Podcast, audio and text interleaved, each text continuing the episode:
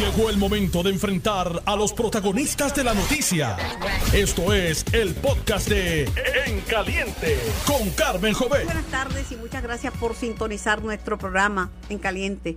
Les acompaño hasta las 4 de la tarde. Este es un programa de, de opinión, es un programa de entrevistas, es un programa de análisis noticioso y de reportajes desde el lugar de los hechos. Estamos en vivo. Nos escuchas por el 630 y su cadena, primeros fiscalizando, y por el 94.3 FM. Ambas bandas, eh, ocupa, eh, ocupa este programa ambas bandas, AM y FM, FM.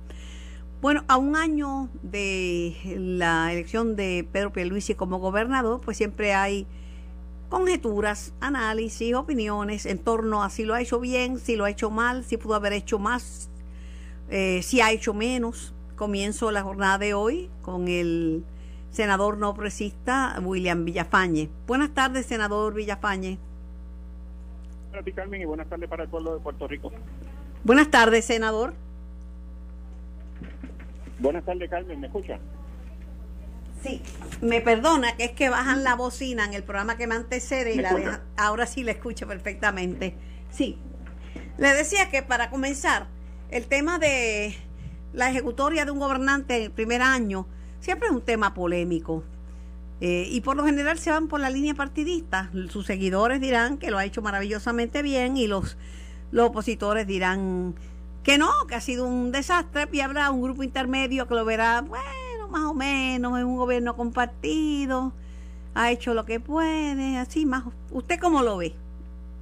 Bueno, hay que ver las cosas en su contexto.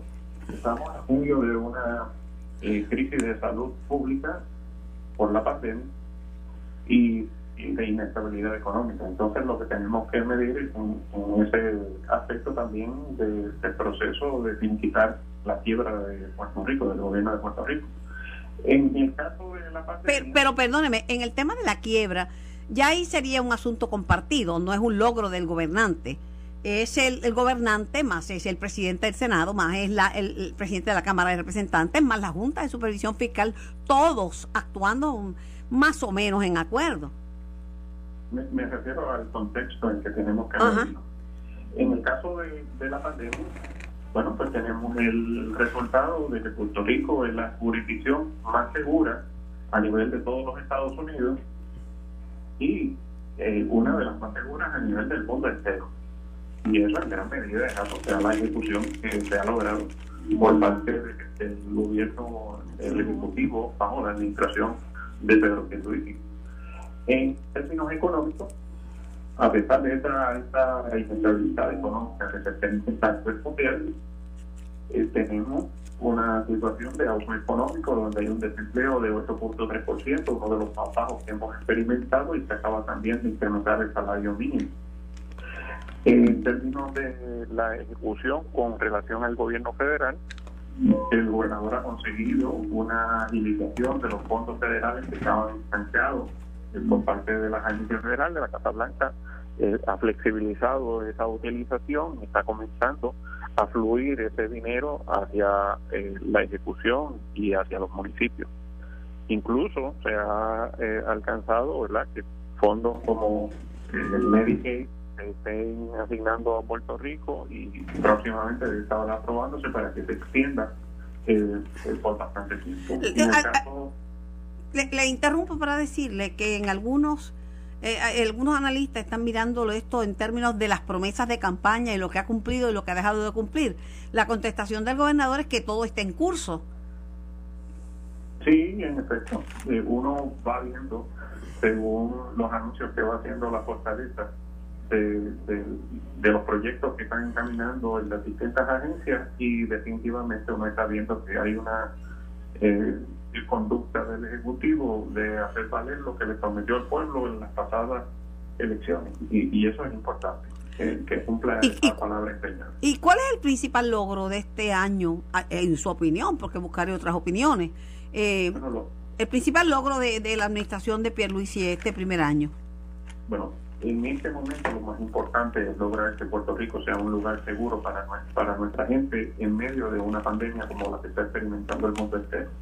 Lo es, de hecho, es uno de los principales destinos que busca eh, los turistas en, estos momentos, pues por eso, porque Puerto Rico es un lugar al que se puede venir con el menor riesgo eh, posible de contagio. Eso es cierto y ha sido destacado en los Estados Unidos el comportamiento de, los puertorriqueños y del gobierno en el tema más importante que es la vacunación. Claro, aquí no se ha politizado tanto el tema como en los Estados Unidos. Hay grupos que, que quieren, ¿verdad? Bueno, quieren demandar al gobernador por vacunar a los niños y dicen que el gobierno no ama a los niños, etcétera, pero eso es aparte. Ahora, eh, en términos de seguridad pública, estamos, bueno, octubre fue uno de los, de los peores meses en en términos de seguridad pública, los asesinatos creo que por 52 y este, esta, este noviembre empezó calientísimo, eh, senador. Sí, eh, definitivamente eso es un asunto que tiene que, trabajarse, hace falta mucho más recursos para lograr el esclarecimiento de, los crímenes que se cometen eh, y definitivamente el Ejecutivo, el Legislativo y, toda la sociedad la debemos brindar apoyo a nuestras policías, a las autoridades estatales, federales, municipales para lograr ese esclarecimiento y procesamiento. Escuché que viene, es lo que se está regando en la calle, un ausentismo masivo de policías para el fin de semana de Acción de Gracia. Sí, nuestros policías merecen mucho más. Creo que la cantidad de dinero de la que se está hablando para poder eh, satisfacer la demanda de, de nuestras policías es algo que se puede cumplir. Y, creo que debemos todos poner nuestro granito de arena para persuadir a la Junta de Supervisión Fiscal y a los que tienen control ahora mismo de las cuentas del gobierno para viabilizar que, a nuestros policías se les brinde una, una pensión justa, un retiro digno y, que puedan sentir la satisfacción de que sus familias están protegidas a cambio del, del, trabajo alto que realizan y el riesgo enorme de, cada día salir de sus hogares. Por otro, por otro lado, eh, hay críticas, críticas este, bien severas al, al plan de ajuste eh, hay los que se oponen porque dicen que la deuda es ilegal y que no hay que pagarla, pero hay otros que dicen que sí, se apruebe el plan de ajuste, por ejemplo, la Asociación de Maestros, que miles y miles de maestros se irán a la calle porque no quieren perder su, opinión, su pensión y renunciarían masivamente. Una claro, está el proceso corriendo en un tribunal, hay que ver cómo termina finalmente ese plan de ajuste de, deuda, eh, pero también el gobierno de aquí en adelante tendrá la enorme tarea de ser un gobierno eficiente que, que produzca uno, una economía suficiente para satisfacer entonces esas necesidades de, nuestros eh, trabajadores que, necesitan una calidad de vida luego de retirarse, incluyendo a nuestros maestros. Me quedan dos temas. Un tema es... Un tema es, y es del, de, la, del, de las vistas de, de, confirmación ante la jueza de quiebras, Laura Taylor Swain, eh, el hecho de que quemaran una, una bandera norteamericana eh, en medio, ¿verdad?, de la protesta de la deuda, ¿cómo usted lo toma? No, eso es un, insulto a sus propios derechos. Realmente la bandera lo que representa eh, son, son los propios derechos y me parece que Entonces, el gobernador le ha enviado un mensaje a la legislatura y tiene que ver con el, la designación de, la nombramiento de un juez para ocupar la vacante que desde hace, un año hay en el Tribunal Supremo tras la salida de, de la jueza Anabel Rodríguez. Entonces está enviando un mensaje en el sentido de que eh, que no lo, no lo cuelguen por ser estadista, eh, porque sería discriminatorio, atropellante. Claro, está viendo la animosidad política eh, en el Senado contra el potencial nominado o nominada del gobernador y, hay que poner los puntos sobre las sillas. así se tienen que evaluar los méritos del nominado y el gobernador hará su anuncio en su momento. Y lo importante es que así no se politice esa, esa nominación a, a esa vacante tan importante. El poder nominador está en el gobernador. Pero el consejo y el consentimiento, junto con la confirmación, está en manos de, del, del Senado de Puerto Rico. No cabe duda, y en la medida entonces que el Senado es de politiquero, pues esa medida merece el rechazo del pueblo. Gracias por su tiempo y gracias por su participación en nuestro programa. Linda tarde. ¿Cómo no? Bendiciones. Tengo al senador Javier, Javier Aponte Dalmau también para, para escuchar su reacción a estos mismos temas. Senador, buenas tardes. Buenas tardes a ti, tu, tu radio escucha. Qué bueno escucharte. Lo propio. Y no es porque no lo haya llamado, es que siempre está ocupado. Bueno, algo. Oiga, voy a empezar al revés con la última pregunta que le hice al senador Villafañe, que es el emplazamiento que le hace a, al, al Senado este el, el gobernador de que no le vayan a, a, colgar al que designe o a la que designe para el Supremo por el hecho de que es esta, sea estadista. Pero todavía el gobernador no ha enviado el nombramiento ni le ha comunicado a los presidentes de los cuerpos quién es la persona a quien él va a proponer. Está esperando que le confirmen los que están pendientes, según él. Bueno, eh, supongo que sí, él tendrá su estrategia, ¿verdad?, de cómo atender el asunto de la vacante al Tribunal Supremo y las tres vacantes que existen al Tribunal de Circuito de, Tribunal de Apelaciones. Sí que eh, es lógico que dentro de, ese trámite final de sesión eh,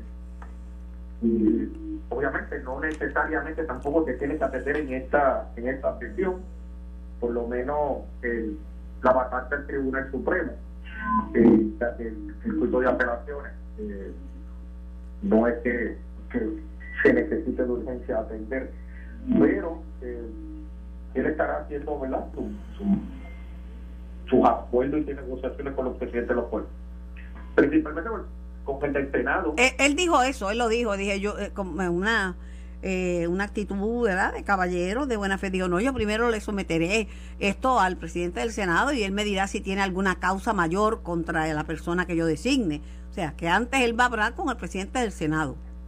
Claro. Así, eh, así lo dijo. Lo, lo cortés y correcto en términos políticos.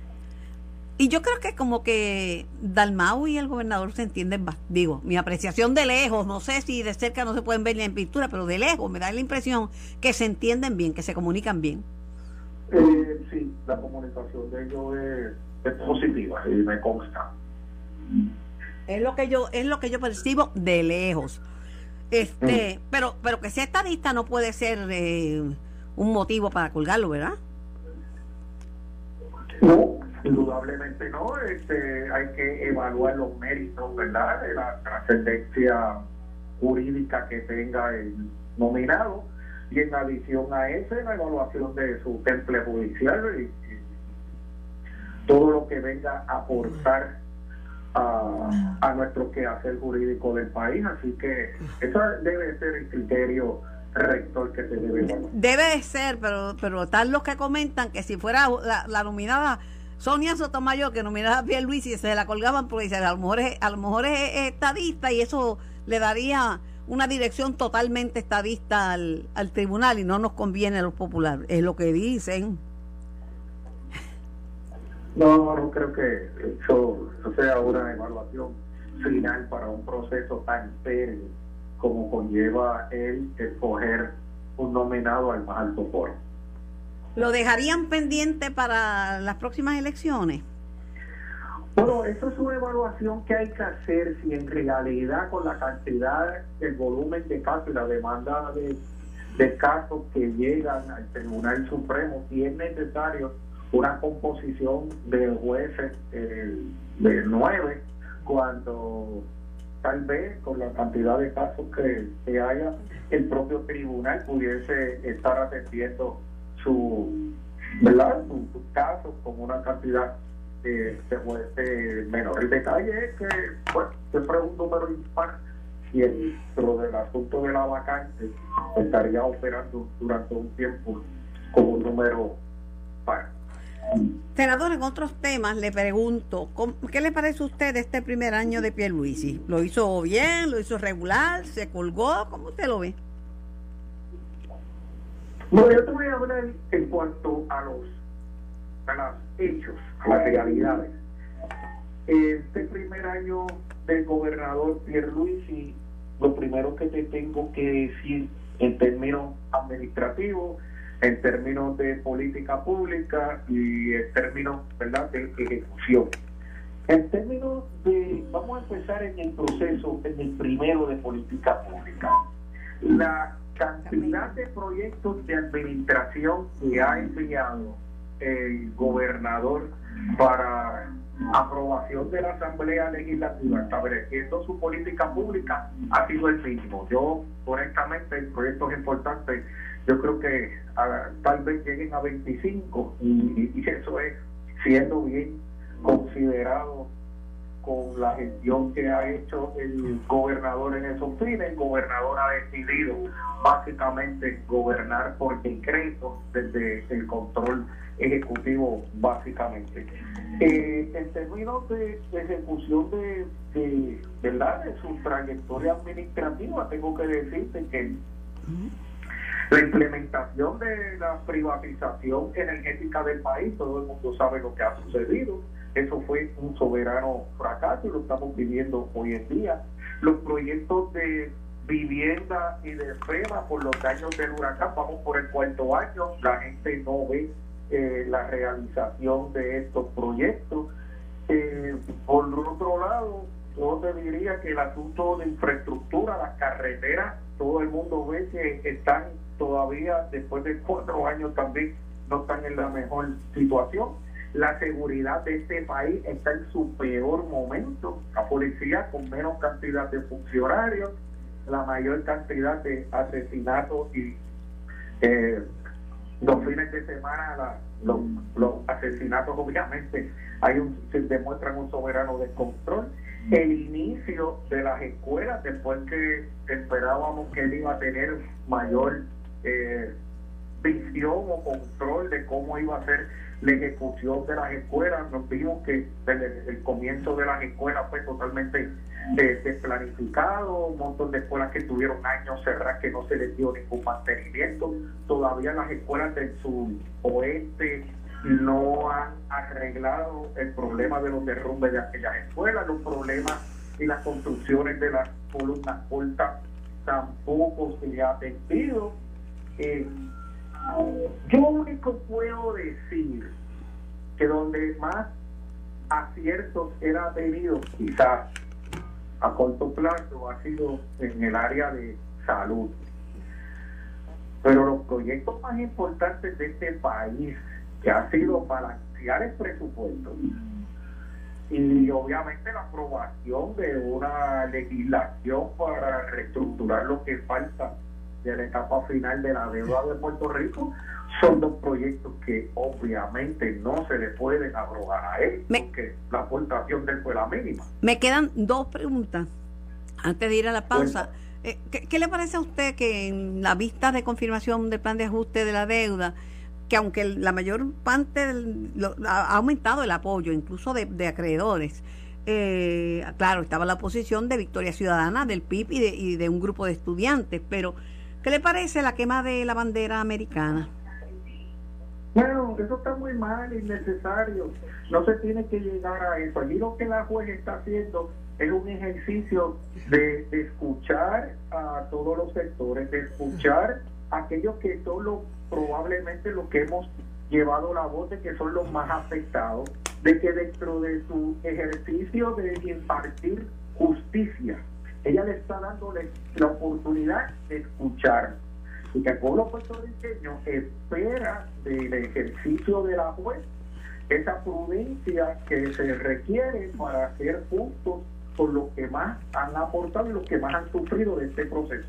Pero si lo que vamos allí es a quemar banderas y hacer actos de repudio que de verdad lo que hacen es restarnos a nosotros nuestra, digamos, nuestros eh, valores que necesitamos para enfrentar nuestros retos con, dignidad y con prudencia, pues yo creo que eso es algo que tenemos que rechazar. Finalizo, finalizo porque conversé eh, con el presidente del Senado en televisión mm. y, en este programa y él me dice que eh, la designación de Omar Marrero para el cargo de secretario de Estado tiene el visto bueno del Senado, ya así fue en, en comité, pero ¿Ha cambiado eso? ¿Se habrán virado y no tendrá los votos este Omar Marrero?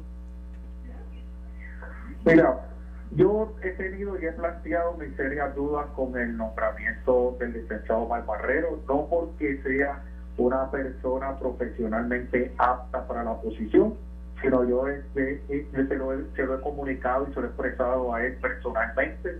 Eh, lo conozco hace muchísimos años eh, pero yo no estoy de acuerdo ni he estado de acuerdo con sus políticas de privatización y de la manera que ha hecho las cosas, pero tengo que entender que él vino aquí un proceso de vista pública, aquí se le hizo las preguntas a los compañeros senadores, él las contestó, y se hizo un, se detuvo el proceso, se, se le dio oportunidad para la situación de lo que está pasando con el presidente de la universidad, finalmente se eh, terminó la investigación, se radicó un informe y si el licenciado Marrero tiene los votos, pues, pues la democracia dice que pues que tenga los votos pero tendrá la victoria y ¿Cuándo va a bajar a votación, eh, Javier? Está en calendario, está en calendario para bajarla hoy mismo, probablemente durante la tarde. Yo creo que lo van a confirmar, ¿sabes?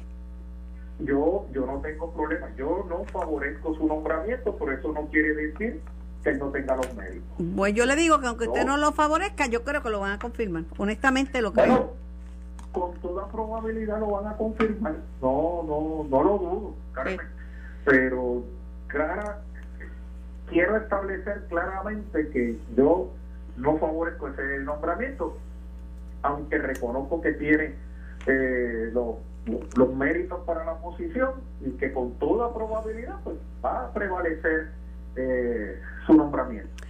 Gracias Javier Aponte Dalmao por tu tiempo, por contestar mis preguntas y por tu participación en este programa que está a las órdenes para discutir de manera seria y sosegada los temas que afectan al país. Siempre a las órdenes. Igualmente, igualmente. Bueno, ya escucharon la posición del senador Villafañe y de la del senador Aponte Dalmao sobre, sobre los mismos temas. Yo regreso después de unos mensajes. Estás escuchando el podcast de En Caliente con Carmen Jovet de Noti1630. Muchísimas gracias. Sí, estamos en vivo. Este programa es para ustedes. Estamos juntos hasta las 4 de la tarde, como todos los días, de lunes a viernes. Tengo al alcalde del municipio de Guánica, Ismael Titi Rodríguez. Buenas tardes, Ismael. Un gusto saludarte. Buenas tardes, Carmen. Buenas tardes a todos los amigos que nos sintonizan. Para mí un placer. Igualmente, hace un tiempito que no hablaba contigo, pero siempre muy pendiente de, de las cosas del municipio. ¿Qué ha pasado?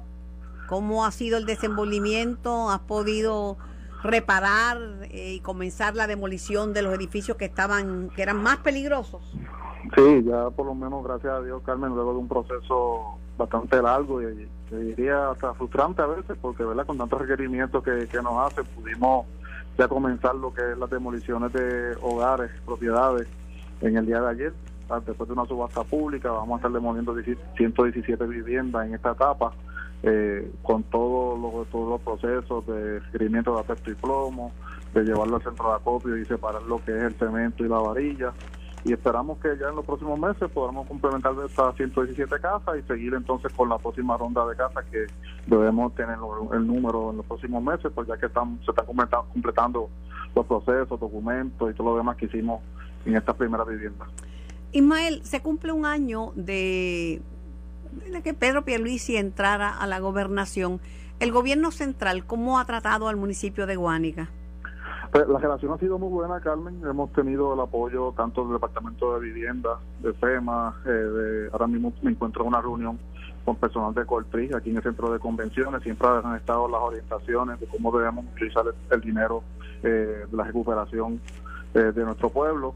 A veces lo que nos detiene un poquito es la burocracia, lo que es... Oye, y FEMA, es, y FEMA es burocrático. La gente tiene que entender que FEMA es por reembolso. ¿Y de dónde tú vas a reembolsar si tú estás pelado? Exactamente. Para poder tener y para poder reembolsarnos, pues entonces tenemos que cumplir con los procesos que ellos nos indican y por eso es que a veces estos procesos tardan tanto y nosotros le agradecemos al gobierno, ¿verdad? desde el Departamento de, de, Vivienda y a Coltri que nos ha dado la mano en todo este proceso para poder cumplir ya con lo que es la demolición de vivienda y estamos trabajando junto a los alcaldes eh, vecinos, lo que es Yauco, eh, Guayanilla, Ponce y Peñuela, en lo que es la asignación de dinero para poder construir vivienda, remodelar vivienda o tal vez relocalización, porque Carmen también es que hay que hacer estudios de suelo para verificar si es viable construir en estas eh, en estos solares donde se están demoliendo viviendas. Mira, Titi, este yo los llamo a ustedes y hago las preguntas, no sé cómo van a contestar, pero es tan es tan bonito cuando una persona, en este caso un alcalde, eh, y ha tenido verdad colaboración del gobierno que sea, sea un alcalde PNP con, una colaboración de los populares o viceversa, lo reconoce que a mí me da esperanza de que podemos vivir civilizadamente en Puerto Rico. Claro, la necesidad no tiene color y, nosotros eh, no tengo problema en reconocer cuando ha habido una buena comunicación de parte del gobierno eh, central con, nuestro pueblo para poder eh, cumplir y trabajar con, estas situaciones de emergencia. Cuando se actúa y o haya algo malo, también lo diremos, pero en este momento, Carmen, y yo creo que es el mensaje que tenemos que llevar, que hay que trabajar unidos por la recuperación de Puerto Rico, en este caso la recuperación de nuestro pueblo de Guánica. Y tenemos ¿verdad? Esperanza para la esperanza, para la barriada de Esperanza, para la luna, no la luna que está en el cielo, para el barrio de la luna, para Santa Santa Rita, Ensenada, que tú sabes, antes la gente hacía una diferencia aguánica y Ensenada como, dos como dos pueblos aparte. Todavía son celosos, son celosos. La gente de Ensenada dice, no, nosotros somos de Ensenada, somos aparte, tenemos nuestro propio zip eh, no, cuando me llevaban a la playa decía, no, no, vamos a la playa de Ensenada, no, no es sí. Así es. Así es, Carmen, y, estamos trabajando en eh, duro, incansablemente, para, para agilizar todos estos procesos, tanto lo que es la demolición, la reconstrucción de vivienda, pero estamos trabajando también con lo que es la remodelación del malecón, que hemos estado en comunicación directa con el Departamento de Vivienda sobre el proyecto de City Rehabilitation, donde vamos a estar trabajando con los cascos urbanos. Así que en lo que se dio en el día de ayer en el pueblo de Guánica, Carmen, es el inicio de la reconstrucción de nuestro pueblo de Guánica. Ay, qué bueno, chicos, qué bueno, porque todavía yo tengo en la mente la escuela esa que aparecía colgando de un lado. Pues eso fue para mí una pesadilla que me duró meses. En esa escuela, eh, en esos terrenos de esa escuela, se está construyendo unos módulos. Eh, ya para, se espera que estén listos ya para el semestre que, semestre que viene, a un costo de 6.8 millones. La construcción ya está entre un 65 a un 70%. Te está trabajando duro, Carmen. ¿Y vivienda te ha tratado, sabes? ¿El secretario te ha tratado bien? ¿Te ha ayudado? Sí, el secretario y el personal del Departamento de Vivienda han estado en constante comunicación con nosotros. La semana pasada tuvimos una, una reunión sobre City Rehabilitation, lo que me indiqué. Esta mañana estuvimos reunidos sobre eh, este, este, mismo proceso de demoliciones, donde eh, nosotros tenemos un dinero asignado, ya nosotros tenemos que entrar en el proceso de reclamar eh, otra parte del dinero que ya no habían asignado y eso con eso estamos cumpliendo. Eh, nos han estado dando la mano, nos han estado orientando sobre cómo deben ser los procesos de verdad que se lo agradezco Qué a de vivienda y creo que tiene un excelente eh, personal eh, allí en el departamento. Y en este primer año, como qué nota tú le das a Pierre Luis? Bueno, pues, el gobernador yo creo que se ha encontrado, eh, ¿verdad? Un, como hemos encontrado todos, un tiempo difícil. Eh, yo sé que ha tenido que trabajar con la cooperación, igual que nosotros, nuestro pueblo de Guánica, yo le daría una nota de fe. Hay muchas cosas que mejorar y otras cosas eh, que, Muy bien. ¿verdad? Que, que cosas que cambiar. Gracias, gracias Titi. Sabes que estoy a las órdenes, eso tú lo sabes, ¿verdad? Para lo, que, para lo que me necesites. Muy bien. Muchas gracias. Bueno, espero que se que recaudar muchos chavos con la campaña del CRIM, porque todo eso va para los municipios. Bueno, tengo al alcalde Javier Jiménez, alcalde de San Sebastián del Pepino, uno de mis pueblos favoritos. Todos los pueblos son bellos, pero hay algunos que pues son parte de mi de mi crianza, de mi infancia, de mi niñez. Buenas tardes, Javier. Saludos, Carmen, y saludos a todos los que nos escuchan en la tarde de hoy. Saludos. El gobierno central, yo, ¿cómo te ha tratado?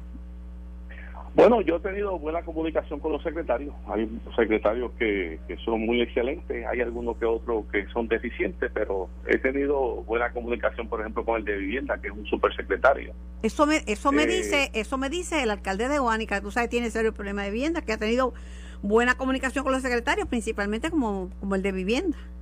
Sí, vivienda ha sido un supersecretario y ha habido otros secretarios muy buenos. Hay algunos que son flojitos, como en todo, pero eh, generalmente yo te puedo decir que en situaciones que hemos tenido, eh, la hemos atendido la secretaria de Obras Públicas, el de Cajetera, una comunicación extraordinaria. Así que yo te diría que nosotros como alcalde hacemos más gestiones ¿verdad? con estos secretarios eh, y han sido muy responsivos ¿verdad? a planteamientos que le hemos hecho nosotros ¿verdad? sobre diferentes situaciones en nuestras ciudades. Viniendo de ti, que no te quedas con nada de nadie, y que me- tiene, eh, tienes la lengua bastante larga, pues. No. sí, tú dices lo que no. tú dices lo que sientes, tú les La puede haber, puede tener la lengua chiquita también. No tiene bueno, pues ser- yo no sé, pero te da para mucho, te da para hablar mucho rato, porque la verdad que tú cuando uno te pregunta dices lo que lo que sientes y ya. Bueno, lo que siento con el mayor de los de los de los ánimos de que las cosas mejoren, ¿verdad? Qué bueno. Porque esa debe ser la misión de, de todos los Pero que mira, no lo- de no- una forma u otra. Por lo que yo he hablado con un alcalde así, al azar, los escogí al azar. Guánica porque sufrió muchísimo y, y, y San Sebastián porque tú eres bien crítico de tu administración y de las otras. Pues parece que este primer año del gobernador Yo- no, no yo- le ha ido muy mal. Yo, bueno, este, yo critico lo que yo entiendo mal para nuestra gente. Pero es que hay gente que no que critica su... bueno. Tú sabes que hay gente que las críticas trascienden su partido, que si su partido ha hecho algo que no le gusta, lo dicen, ¿verdad? Por eso te llaman. Bueno, Y hay gente que que si es bueno y es del otro partido, lo dicen también. Nosotros somos funcionarios electos que representamos pueblos y nosotros tenemos que en vez de ser como cejar las gringolas eh, y hacer un yes sir o no sir, eh, tenemos que ver qué beneficia a nuestro pueblo y qué lo perjudica. Eh, y uno no puede quedarse callado ante un atropello contra el pueblo. Claro que no. Claro que no. Claro que no. Y uno tampoco puede dejar de aplaudir eh, algo que beneficia a, a- a su pueblo. Así que Pero ha eh, pasado, pero eso- ha pasado, ha pasado. Por eso a mí me resulta tan agradable escuchar a un PNP criticando esta administración y escuchar a un popular resaltando lo bueno de la administración, porque así es que debe ser. Bueno, sí, pero muchas veces no es así, pero así debe ser. Cada alcalde representa su ciudad y a su gente. Y uno tiene que sacar la, la cara por su gente. Y uno es la voz de los que no se atreven a hablar o los que no pueden hablar en su ciudad sobre diferentes tipos de situaciones particulares. Así que eh, eso desde hace 17 años que yo soy alcalde, esa ha sido nuestra forma de proceder. eh, y y buscamos el bienestar de nuestro pueblo, ¿verdad? Siempre lo hemos hecho así. Te pregunto, este, ¿cómo tú evalúas eh, el trabajo de, de Pierluisi en este primer eh, en este primer año de en la gobernación? Pues yo creo que, que Pedro ha atropellado un sector grande de este país a través de las decisiones de que si se querían vacunar o no vacunar. Nosotros en muchas ocasiones hemos sido un experimento de los Estados Unidos en cuanto a cómo va a reaccionar la, la comunidad. Yo soy del pensar que nosotros somos una democracia y cada ser humano tiene derecho a escoger lo que quiera. Pero tú atropellar a un sector, eh, negarle servicio a ese sector, y más aún sin ver las estadísticas y las realidades nuevas que están ocurriendo, pues definitivamente yo no puedo aplaudir eso. Y yo tengo que rechazar con todo mi corazón ese tipo de comportamiento donde tenemos estadísticas, por ejemplo, en, en el mes pasado, donde el 42% de las personas que fallecieron eran personas totalmente vacunadas y el 58% eran personas no vacunadas. Cuando tenemos eh, data científica, por ejemplo, en San Sebastián, que en el mes pasado el 52% de los que se infectaron con COVID eran personas no vacunadas y el 48% eran personas vacunada y cuando tú ves esa tendencia no solamente en San Sebastián eso tú lo ves en Estados Unidos Pero- también No, pero la tendencia, Y- y ve que- si así fuera, mira, si, si, va- si vacunarse, si fuera más seguro no vacunarse que vacunarse y protegiera más el no estar vacunado que estar vacunado, Estados Unidos no estuviera invirtiendo millones hasta en una tercera dosis. No, no, no estoy hablando el que se quiera o no se quiera vacunar. No estoy hablando sobre eso. Estoy hablando sobre el derecho que tiene ese ser humano a que puede escoger lo que quiera con su cuerpo. Eso, de eso estamos hablando. No, puede Estamos escogerlo porque no pueden aguantar una persona escoger. para vacunarla. Este, escoger cuando tú le, le mandas a hacer una prueba semanalmente a un ser humano que se gana un salario de miseria y tiene que pagar 70 dólares por hacerse una prueba todos los meses. Escoger, tú me dices, cuando un ciudadano va a recibir un servicio en una agencia de gobierno y no lo dejan entrar si no lleva una prueba eh, eh, de, de COVID. Escoger, tú me dices, cuando tú tienes que ir a un médico y el médico no te atiende si tú no tienes una prueba eh, de antígeno eh, reciente. Eso no es escoger, Carmen. bueno, en Eso Estados Unidos, Di. Blasio le dio un ultimátum a los empleados públicos que se tienen que vacunar si quieren trabajar en el, en el Claro, servicio público. el sistema, los sistemas totalitarios a los que se está moviendo el planeta en su totalidad. Pero yo vuelvo, te digo, yo creo fielmente en los sistemas democráticos y el atropellar y el tratar de empujar a un ser humano y, y de tratar de coger ese ser humano y destruirlo emocionalmente como yo he visto personas que me han llamado y han llegado a mi oficina por todas estas medidas discriminatorias que han tomado contra este sector sin tomar en consideración lo mismo que Pero Javier, mira, eso decían al principio también del cinturón de seguridad. Que se, que No, se iban a no, quemar, que se iban a morir No, dentro del carro, que nadie los obligaba a ponérselo y se hizo ley. No, eso es totalmente diferente. Mm. Eso es totalmente diferente. El sector de, de seguridad va por encima de tu cuerpo. El, cuando tú te quieres tomar o no tomar un medicamento, eso va dentro de tu cuerpo. Pero la persona, El- no, el de- pero lo que pasa es que no se lo tiene que poner. Este, la- yo conozco personas que no se han vacunado y nadie y- Claro, y, y no pasa nada, no se han vacunado. Ahora, Y a esos seres humanos, Carmen, y esos seres humanos, la vida se la han hecho infeliz totalmente. Así que yo no puedo aplaudir un gobierno eh, que atropella de esa forma a un sector. Y te lo digo yo, yo en mi municipio, nosotros hemos hecho clínicas de salud, que han, de vacunación, que han servido de ejemplo y la han implementado en New York y en New Jersey por el director regional de salud.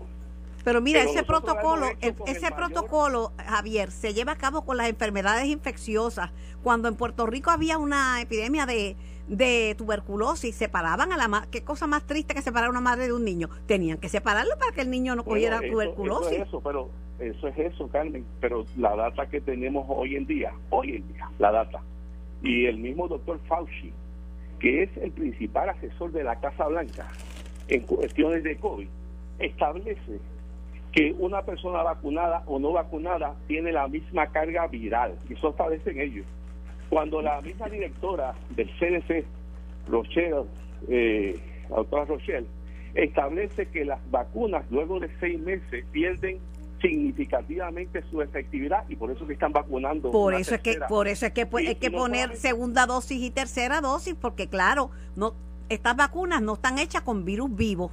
Claro, es con una proteína, pero el mismo Fauci es el que está haciendo la exhortación a que la gente se vacuna, no está no está diciendo que no se vacune. No, no, Fauci promueve eso, pero la data que existe y la misma que él ofrece eh, es contrario a tú obligar a un ser humano pues, estableciendo que ese ser humano es un peligro para la sociedad, como se ha tratado. Bueno, yo no quiero estar al lado de nadie con COVID que me lo vaya a pegar, de verdad que no. Ah, pero por eso, na- nadie quiere estar. Por eso. puede pegar tanto uno vacunado como uno no vacunado. Esas son las estadísticas. Y mira el mes pasado, el 42% de las personas que fallecieron, de acuerdo a los datos de salud, eran personas totalmente vacunadas. Y yo lo que te digo con todo esto es que no hace sentido. Pero Javier, las estadísticas, las estadísticas de salud son que la mayoría de la gente vacuna, eh, no vacunada es la que se está muriendo, no son los vacunados.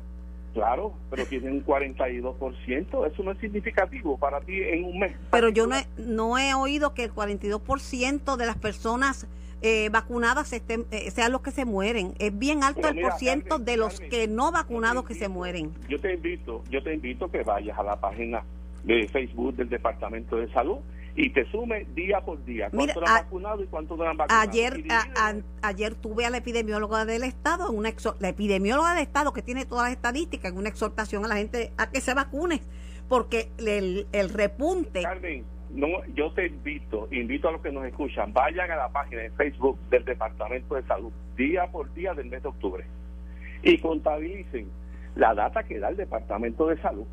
Y yo lo que te digo con esto, Carmen, es que ante una nueva realidad que personas vacunadas y no vacunadas pueden estar contagiándose y contagiar a otras personas, no hace sentido una política de estigmatizar, de atropellar, de obligar, de hacerle la vida imposible a seres humanos porque hayan tomado una decisión X. Más aún, más aún, cuando el mismo secretario de salud, en una entrevista que hizo en el Nuevo Día hace semanas atrás, eh, estableció que la inmunidad colectiva, el o la unidad, la inmunidad de rebaño ya no era posible porque existía una variante delta y podía darle a cualquier persona. Así que pues yo no puedo Pasa como la pasa como la influenza, que son diferentes tipos de influenza, por eso yo todos los años me tengo que vacunar contra la influenza.